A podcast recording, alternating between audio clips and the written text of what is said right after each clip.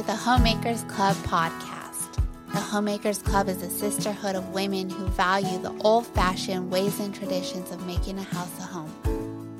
As you listen in each week to conversation between myself and a fellow homemaker, it is my hope that you'll feel as though we are old friends and you're stopping by my home for a long-standing weekly tradition of sweet tea and sweet conversation.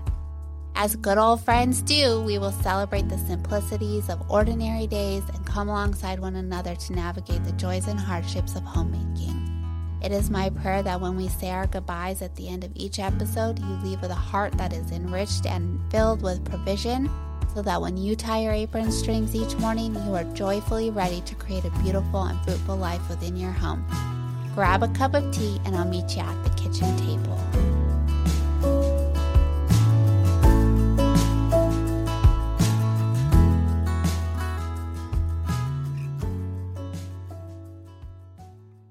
Hey everyone, welcome. Today I have my friend Katie DeGroot. You can find her on Instagram at Catherine Louise DeGroat.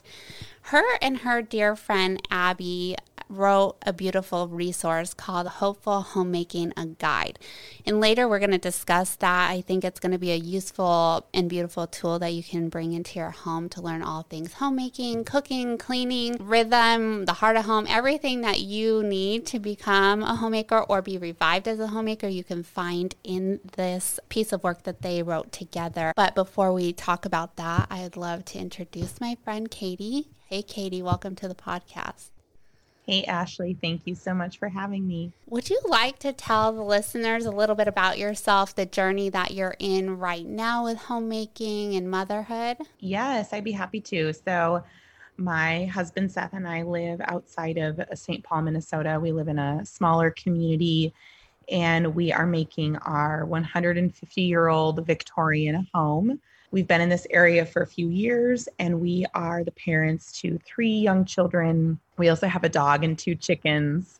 And I have always been a homemaker. I really have loved the art of homemaking. I think it was a call that was put on my life as a little girl. It was the first desire I remember having, and it was kind of a unique desire because of my upbringing, and the culture that I was raised in was very not that way. So to live and to be in this role is truly a dream come true in a lot of ways. And really, like, my heart's desire has been fulfilled in this. So I have parts of my homemaking journey that have been really challenging. I think as homemakers, there's areas that we naturally excel in, and then there's areas that are more of a growth area. So for me, cooking has not been my most favorite domestic duty, but I am learning and beginning to fall in love with it. And of course, for me, where I really enjoy and find happiness in homemaking is in home decor and documenting life, and a little bit of hosting too. Was there someone that planted that seed in your heart, or can you kind of pinpoint where in your history you think that that developed? I know you said that you've kind of always had that, but we grow through the seasons of life. And so at what point do you think, like, okay, this is where it was pivotal in my heart to want to be a homemaker? As a very little girl, I loved playing with my dolls, and I loved, babies and playing with my dolls and my dollhouse. And my mom worked outside the home, and she was an incredible homemaker. And she always baked and was always making things for people. She is an incredible seamstress. When she was in high school in the late 60s and early 70s, she was given this award called the Betty Crocker Homemaker of Tomorrow Award. Oh, so and it's just so interesting, because even though my mom had a career outside the home, she has always been an excellent homemaker. So that was something I had as a little girl.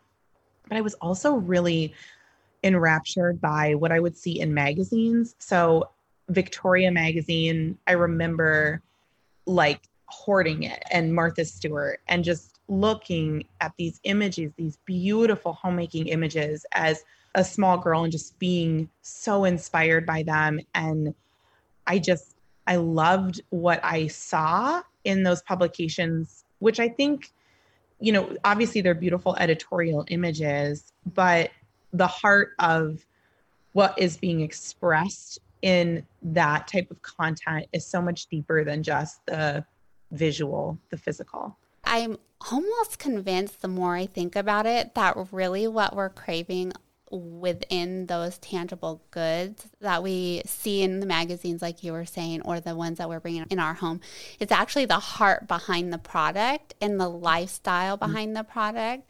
So they capture scenes. So like dinettes with the coffee on the table. Well, okay, yes, it's a beautiful dinette, but really it's like calling you in for a moment of sitting and joining together in fellowship that I think we all have those heartstring moments for. Yes. And I think so many of us are longing for something else. Sometimes critics of the homemaking movement say, you know, you're trying to return to a past when people didn't have rights or something like that. But what I see with the homemaking community is wanting something more. And maybe it's truly just a life with less dependence on electronics, like entertainment electronics. Maybe it's more time with our children or our friends. Maybe it is slowing down and having, you know, coffee with a neighbor. So I think it's all of those things that we desire. And I don't think it's just the homemaking community. I think as a larger society, and this is where you see, you know, the massive popularity, I think, of the farmhouse decor movement. Mm-hmm. You know, I was thinking about how like 1800 style dresses and those hemlines are really popular right now for women's clothing. I think we've kind of come to a place where what's being presented to us as an option isn't really working and we want something different. I don't necessarily think it's about a return to the past. What I think it's about is going forward into something else. Mm-hmm. My husband and I talk frequently about this because I'm always reflecting on the people that came before me. And I love history. I was a history minor in college. And so I'm fascinated by history. I love antiques. I love thrifting, all of that. We live in this old house, but I'm also very curious about creating something better for our kids because I think what was presented for me and what has kind of happened in society isn't great and isn't working for people. Mm-hmm. I've noticed that obviously since I got back on Instagram 2 years ago and started the Homemakers Club, it has grown rapidly. And not just within the Homemakers Club, which is where I kind of just hang out. I don't really even go on my personal Instagram very much. I just kind of hang within the community and see what women are doing. But when I do hop over to my personal, I'm seeing more and more women pouring into their homes or more and more families kind of honing back in to maybe what's deemed as like the old-fashioned way of living. And that's actually part of like the Homemakers Creed, women who adore and love the old-fashioned ways of making a house a home. Not saying that we have the old-fashioned ideals and values on all things, on all fronts, but right. There are very big, beautiful treasures of the lifestyle from back in the day that I think have been lost and forgotten, that I think, like you were saying, we're all kind of craving that slowdown. I don't even know how to like pinpoint where that disconnect is from modern day society to back in the day. But it seems like so many people are craving that. What do you think that is? I think it's so many things. I think it's partially that what we have offered women isn't working, and we've kind of come to the end of ourselves. And I think it takes a lot of humility to say, well, maybe what I want isn't a fast-paced lifestyle. Maybe what I want isn't the biggest house with the most expensive vehicles. I think we've been presented with a very one-dimensional view of what success looks like. I know for me growing up, especially as I got into my high school years, there was a lot of pressure put on myself and my peers for, you know, certain kinds of education to pursue, certain kinds of career to pursue.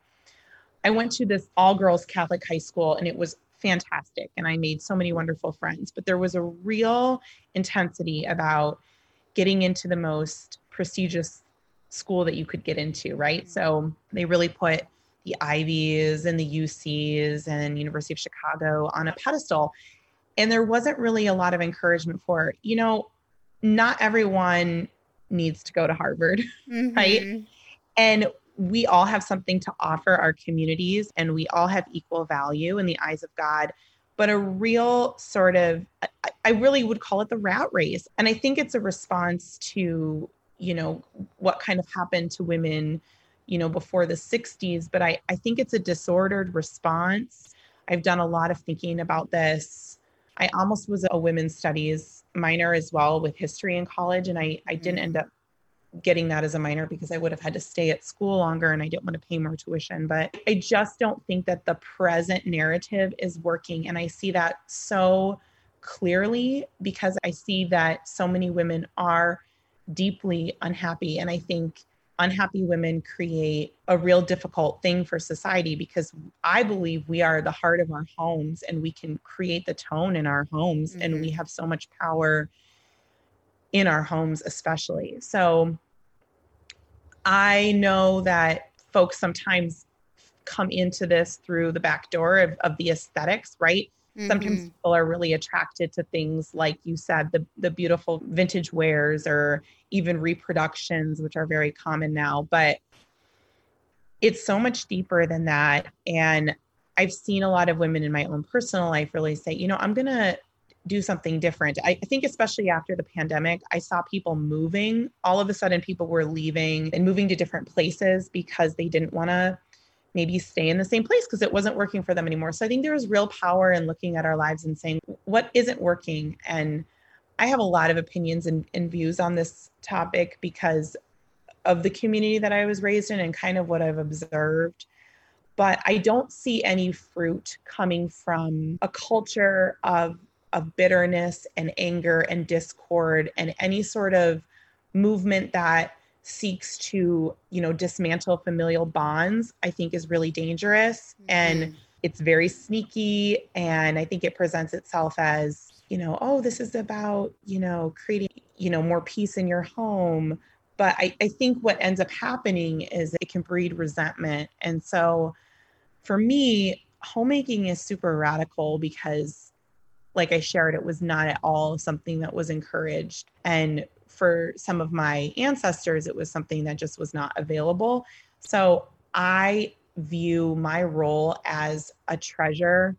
So it's always very interesting to me when I hear people describe what I do as a form of oppression, mm-hmm. because I've never felt more free. Amen to that. Yeah. Mm-hmm. Yeah. Thanks. I love that. Like you were saying, you went to an all-girls school that pushed Ivy League. I went to a private school that was college preparatory. If you graduate from the school, everyone will basically get into any university of their choice.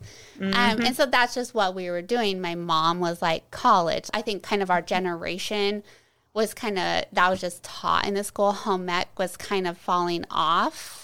When I first got into high school as a freshman, home ec was still there. By my senior year, it wasn't there anymore. It was no longer even a class. It did not exist in my high school. It would have been a joke in my high school. I love my high school. So if anybody from my alma mater is going to listen to this. But there is no home ec. I do love it. So I think our generation was kind of that. We might have been the cusp of like losing that in our adolescence because now further education and career outside of the home was what success was as a woman, maybe. And like you yourself, you went to university. There's been so many women who did. They've went on to further education. They started these careers. I know so many that decided to come back into the home because mm-hmm. they were just unhappy. Not that it's wrong to want that and to get the education. Mm-hmm. And some women feel called to do that, and that's wonderful. But it's almost like ingrained into us that you can't be successful unless you prove yourself in the business or professional world. Mm-hmm. You know, I think about this text a long time ago about, you know, it used to be you didn't have laundry in your house. You would send your laundry to a person in town and they would do it. Typically, and especially in the American South, this would have been Black women. Mm-hmm. And they were the laundresses in the community. And they would do the laundry on a big cauldron and they would stir it. And it was, you know, with really, really intense soap. And they provided their community with clean clothing. Wow. And I'm sure at the time, these women were looked down upon, not only for what they did, but for who God created them to be. But I think, what would it be like to not have clean clothes? putting on a clean shirt in the morning and, you know, putting on clean clothing makes you feel like you have dignity. Mm-hmm. And I just think about how critical the work that those women did and the impact on society. And so, yes, we need everybody in society, but I think it's so interesting how we truly downplay these tasks. And I think we see this reflected in like how we pay daycare providers and, you know, how we view people who don't necessarily have a college degree. And it's just so fascinating to me because I think that the work that people do within their homes, and I think work like childcare, hospitality, housekeeping, that work is so critical to our society functioning. Mm-hmm. And it is so worthy of respect. And I know for me, I always knew that I wanted to be home with my children. It was like the most important thing. And I was so fortunate to meet a man who also valued that. Mm-hmm. And I cannot tell you the number of older women who've come up to me and said, you know, I wish I would have spent more time with my children. I wish I would have had more children. That's one that I've been hearing recently that I think is super interesting. And then, you know, I wish I would have just really savored this time. And so I think if you're able, because truly not everyone is able to be a full-time homemaker or to be, you know, home with their children if they want to. And that's really unfortunate because I think if you want to, you should be able to. But I think if you can, and there's any bit of you that has a desire to just wholeheartedly pursue it, because I just think what a tragedy to regret that, you know? Mm-hmm. My grandma recently, and actually most of the time now, she's 89 years old, and she kind of knows the end is nearing. You know, obviously we never know when, but mm-hmm. anytime I might have like a little bit of a grumble or a little bit of like, oh, yep, grandma, sorry, the kids are always needing my attention when I'm on the phone, like any kind of little comment about that, or we've got to paint this room, or we've got to do this, like talking about things. And even if I'm not grumbling, it's just like chaos, you know, we're tending home, tending children, tending husband, like all the things. She always makes a point to tell me that I'm currently living the best days of my life. And that is something that I wish I could gift every woman, the ability to take a step back and like hear my grandma. And she says it with such impact and fruitfulness in her voice, like as a matter of fact, like lovingly, like, these are the days of your life. And once my children are grown, I want to continue homemaking. I want to always have them in my home. I want to have worked so hard at my marriage that now in that next season, my husband and I have survived these years of the chaos and running children to sports and doing all the things and painting the house. Life is so crazy right now because we have children, but I want to have put so much time and intention into my home that when I hit the next season, it's maybe like a lull, like a calmness, but I don't want my homemaking to stop at that point. I think that's beautiful. I feel so peaceful because I feel like our home is just beautifully ordered. And sometimes I feel like we're kind of an anomaly because, you know, I sometimes can feel kind of lonely in it, which is why I'm so grateful that there is this community.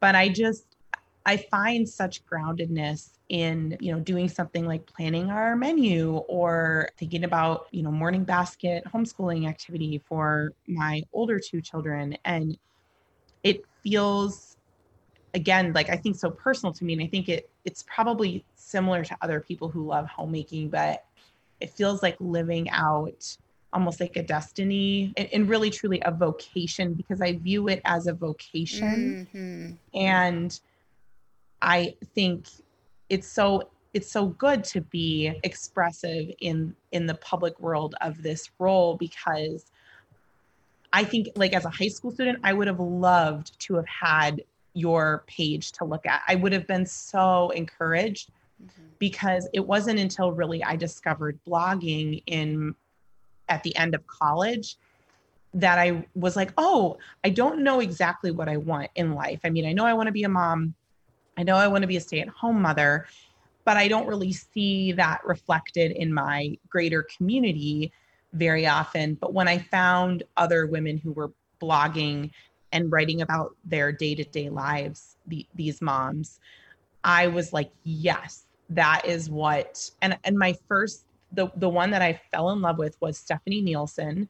This is like way back OG blogging days. She wrote a blog called the NeNe Dialogues, and she and her husband were actually in a very tragic plane crash that burned significant parts of both their bodies. They have since recovered, not without quite a bit of work and surgery. I followed her blog the whole time, but she wrote me a Christmas card this year, and I almost cried because on the back of it, she said, I don't know exactly what she wrote, but she's like, I'm just so proud of you, you know, because we had started reading each other's, you know, blogs, or I started reading her blog before her accident. We stayed in touch all these years. And she was such a role model to me. I remember being just fascinated by her because, you know, all around me in my community growing up, you know, people weren't even really like encouraged to, or even really talking about marriage until their like late 20s, maybe. And, you know, here, Stephanie, she had 4 children by the time she was 27. And it's not, you know, I didn't start having children until my 30s, but it was more of, here is somebody who is like in love with their husband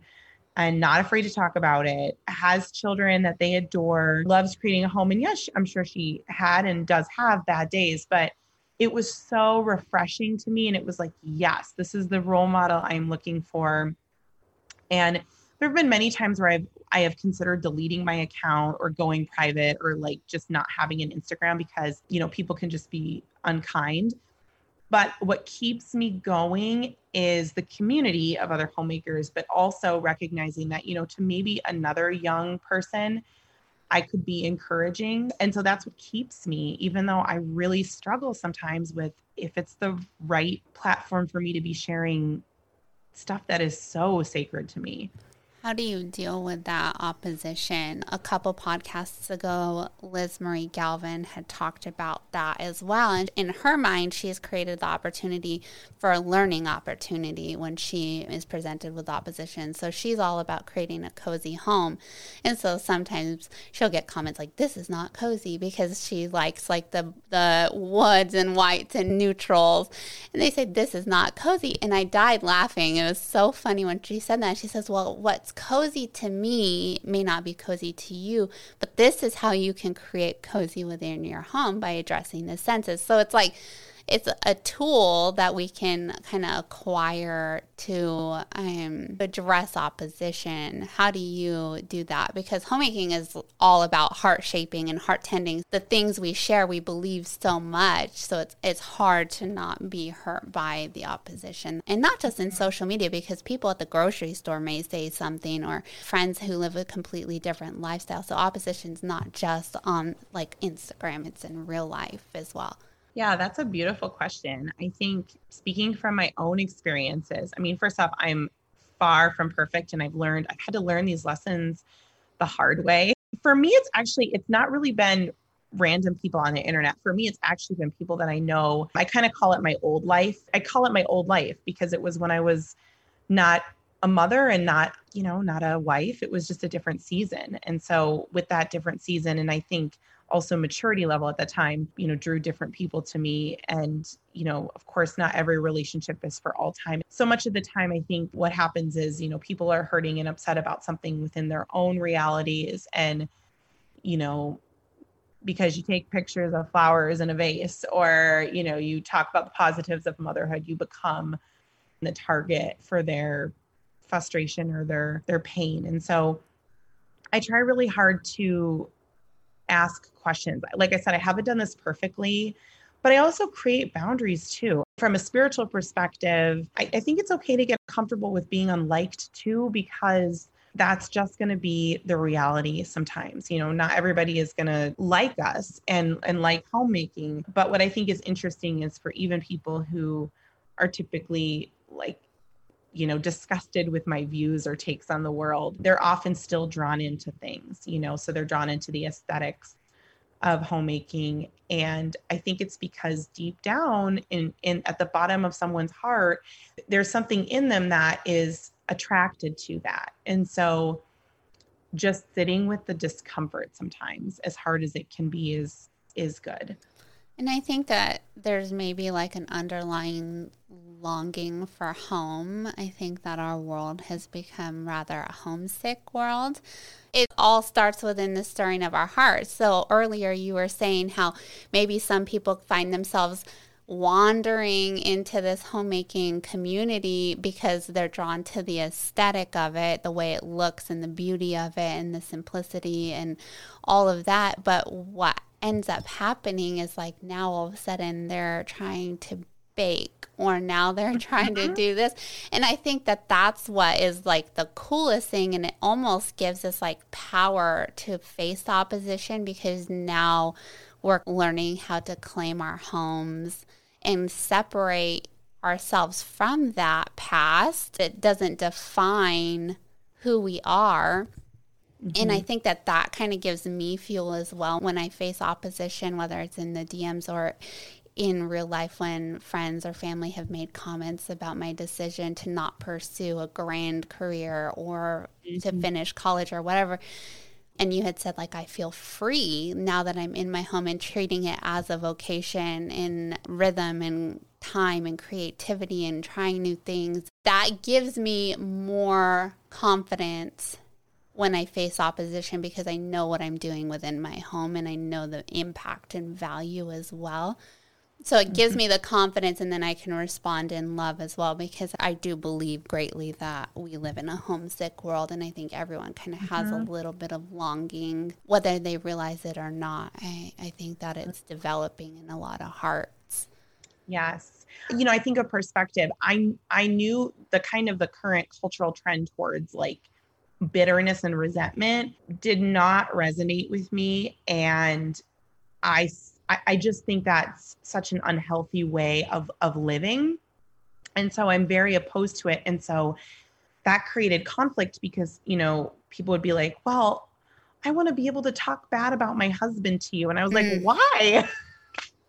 That's not productive. It's not helpful. It's not. Yeah. Yeah. It's not. So I used to call it solutions oriented. I'm like, I want solutions oriented, you know, like joy seeking. And I remember my husband being like, you have to let some of these people go. Like they're not healthy. Like I don't like what they kind of bring up at you. So for us, there was almost like a cultural shift, but I look back even on say 5 years ago and I see that the seeds were there, right?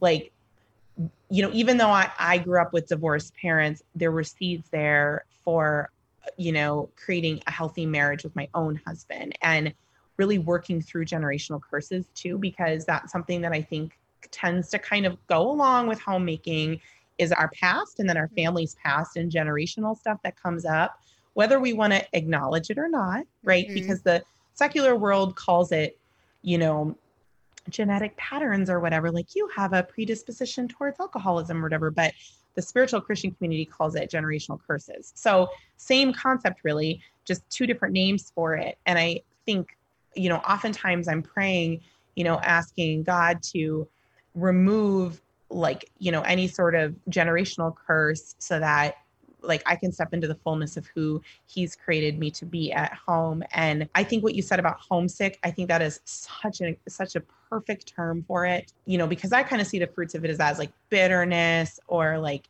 anger towards children, anger towards men, a lack, I think also of identity. Identity, I think so much of this comes back to identity too, not knowing just who we are, who God made us to be and resting in that.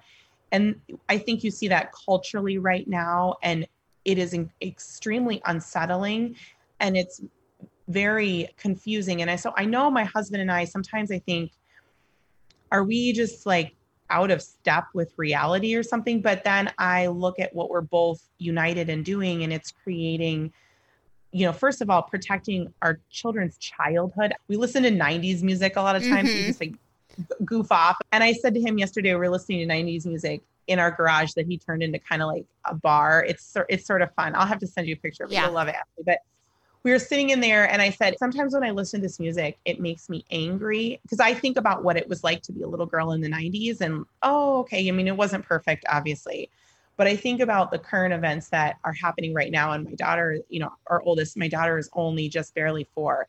And I sometimes have this anger, like I have to spend all this time and energy protecting her, you know, like looking at every book that people buy us to make sure the content's appropriate, or, you know, being so mindful about where we send her to preschool, or do we homeschool her, because it's just such a different culture now. And like, I'm kind of angry about it, but then I find myself just even more feeling resolved and peaceful and hopeful, because I think we've seen a really great movement with like getting kids back outside and like recognizing that not every child learns the same way, or whatever. We see some really beautiful things.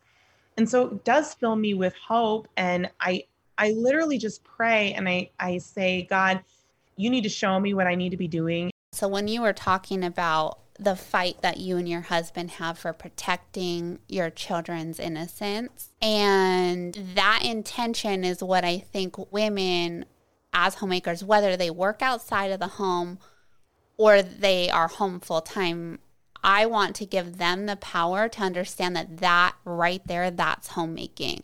So it's not so much, I don't think necessarily, the idea of like making a beautiful home and being on top of your laundry every single day. Like those things are part of it, absolutely, because I think there's incredible importance and value in a clean and orderly home with good nutrition, and you can save money by making things from scratch and learning these new skills. And I think that all is part of the homemaking idea.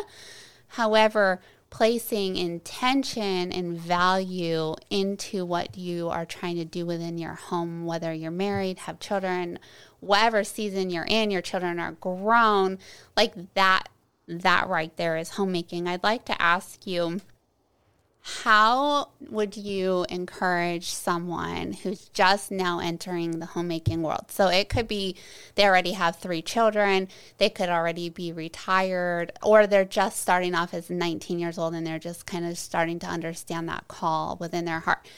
What would you encourage them to do to start from scratch and understand their value within their home? Because that, I think, is what breeds purpose. Like when you were saying, like, you guys are listening to the 90s music, my children actually are really amazing. They have great taste. It's either like old school rock and roll or like 90s hip hop. Like they really have great taste, and it came from my husband and I for sure. So it made me smile when you were talking about it. But what I was hearing you say is that you have purpose within your home and you're willing to fight the fight and put the effort against the grain to build your home in the way that you and your husband believe to be powerful. And that, I think, gives purpose and value to your homemaking right there. So what would you say to someone who says, well, how do I be a homemaker? Like, how do you encourage them, or what would you, like, where do they start? Oh my gosh. I think you got to just claim it. You got to take on that mantle and you got to say, this is who I am. And I don't think there's one way to be a homemaker. And I know you don't think so either, Ashley. So you just go with it. And I think throw out everything that you think about success, you know, what, you know, because I think we have this image of what is a successful person, and throw that out, and you create what you would define as what does success mean to you? Because I can tell you that the current cultural narrative, to me, I'm like, I want nothing to do with that. That is, just throw it in the trash, and we are going to do something else. And it's so, like power, like you feel like you're tying your cape. That's why I say, like, tie your apron strings and like tackle your home. Like, you have so much power. I feel like we're like preaching right now, but you have so much power to sit down over a cup of coffee and be like, today is the day where I'm going to sit down and write out what I believe to be important and valuable. And these are the steps that I can take today right now, even if I don't have my dream house. I joked the other day saying I like a 5-acre garden, which I learned is actually called a farm. Like right now, that was funny. Right now, like, what can I do right now to claim my home? Because I'll tell you, as soon as you understand that you're building a foundation for your. Well, that's why it's a threat, right? Like, if it wasn't powerful, if it wasn't important, it wouldn't feel so threatening. Like, people aren't threatened by things that aren't powerful, period. So I think, I remember when I was, you know, like very single and I lived in this apartment, it was Art Deco, it was super cute, but it had roaches and I could never get rid of the roaches, and I made it into a joke. But I lived there, and I remember teaching myself, okay, I'm going to learn how to make cold brew. I'm going to learn how to make kombucha. And because I didn't have kids yet, I had quite a bit of free time, even though at the time I didn't think that I did, but I did compared to now. Right. And so I was learning stuff. And then I think also encouraging the next generation. I love to bake with my kids, and it's very chaotic and messy and kind of wild, but I have a little learning tower, and I pull it right up, and I have these kids' aprons, and I have them put on their aprons. And I think if they remember this from their childhood, I've done all I need to do, you know? So I think it's just claiming it and learning along the way. I think there are so many fabulous resources nowadays. That's one beautiful thing about technology, is we have really the world at our fingertips. I mean, my husband watches hours of YouTube grilling tutorials, and we've been like grilling and smoking meat all summer. I've been, you know, doing a little bit of canning this summer, and I've been trying to do more bread baking, but it's just, it's worth it to pursue these hobbies and these skills. And I think that's really step one, is just, and find people. I think finding the right community. So finding friends who want to encourage you in your homemaking journey, who seek the best for you, and not just in your homemaking journey, but find friends who encourage you in your marriage and in your motherhood journey. You know, find friends who are people who are encouraging to other people. You know, that is so critical. I think, you know, you need friends who are going to tell you when you're, you know, out of line, and you also need friends who are going to push you towards your best. Mm-hmm. And they honor what they understand your big picture is. Yes. And you understand theirs, yes. So you can help them stay on track with their big picture and vision of life and yes. their purpose. Yes. And, you know, I think it's obviously like I've been doing a ton of reading and like learning about friendship and just trying to kind of get to the bottom of some of my own personal challenges around that. But I keep coming back to just like finding people with similar views on morality so that you can encourage one another. And I know for me, once I kind of started doing that, it was like every single person I had, my son just had a birthday gathering, and we had invited a few friends, and I told my husband afterwards, I was like, every single person here, I was so happy to have them here. And they're all just wonderful people that I trust. And I know I could leave, you know, my children with them, and that they, you know, have the same, they're not identical to us, you know, of course they're not the same person, but right. Just that similar morality. I think that's important, and encouraging one another, spurring one another on towards the good, because that's so needed. We are talking about friends and who we associate with. Obviously, Abby is a good friend of yours. She's an Instagram friend. You told me you haven't actually met in real life, which is exactly why I love the Homemakers Club so much. Mm-hmm. There's so many opportunities to make really amazing friends. We may all come from different pasts, but we all have the same golden thread running through our hearts of home. So I'd like to wrap this up real quick with you telling us about the publication that you and Abby created. It's called Hopeful Homemaking: A Guide. I think it's going to be a really incredibly impactful tool for so many women. Thank you. Yes. So Abby Franz and I came up with a short guide. It's not super long, where we sort of break down kind of the basics of homemaking. So everything from the basics of menu planning, some of our favorite recipes, day-to-day schedules, family culture.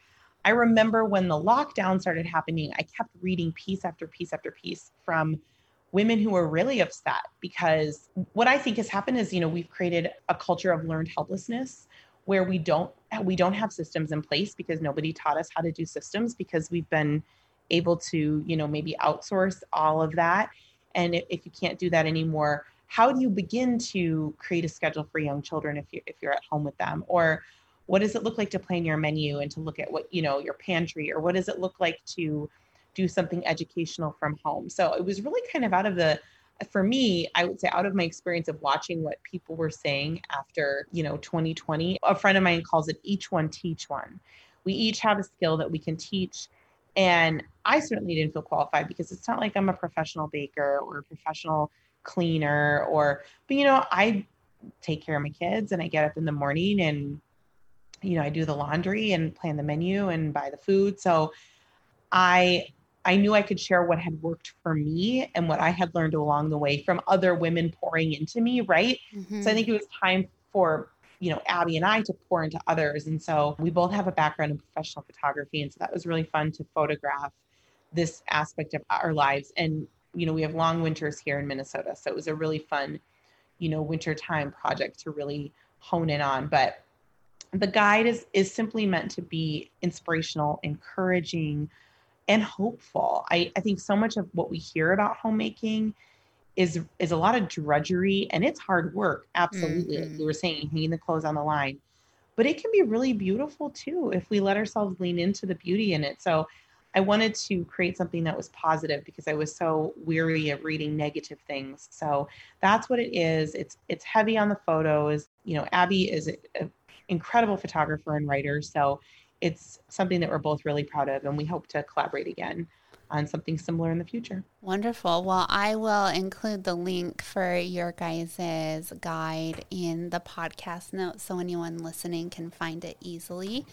And thank you. I'm so glad that the two of you were called to do that and that you pounded pavement and got that done for so many women. And Katie, thank you so much for joining me on today's podcast. It was truly my pleasure. Thank you, Ashley. Thank you. Thank y'all for being here and for the work you are doing within your homes and sharing home with the world. I believe with my whole heart that every day, the more we share home and the art of homemaking, we are upholding the way in which home was intended to be, productive, fruitful, and beautiful. Though your days may seem ordinary, little by little, you are building something quite extraordinary. Keep up the good work, my friends. If you haven't already, I encourage you to join our sisterhood on Instagram at We Are The Homemakers for daily encouragement and fellowship. And of course, subscribe here as well. We Are The Homemakers, gathered for good. See y'all next week.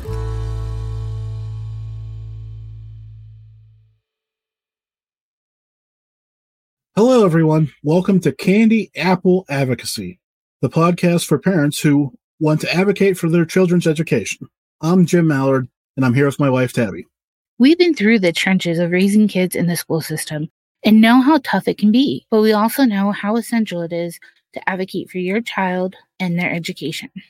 That's why we started this podcast, to share our experiences and insights with other parents to help them become more effective advocates for their children. On this podcast, we'll talk about everything from general education, general school advice, the school choices you have available to you, different education styles, individualized education plans, 504s, and all those key terms that you've heard but don't know what they are. We'll talk to experts. We'll also talk to parents and hear their stories. We'll share our stories with you and give you tools you need to be a strong advocate for your child and yourself. Whether you're a new parent or have been in the game for a while, we invite you to join our community. Let's advocate together. Welcome to the Wellness Driven Life Show, your gateway to a new dimension of wellness. Featuring discussions with world-renowned experts, pioneers, champions, and professionals. Experience high-end production, sophistication, and easily applicable tips and tricks for everyday life. Your journey to wellness, it starts here and it starts now. Tune in to the Wellness Driven Life Show and become a part of the evolution of driven living.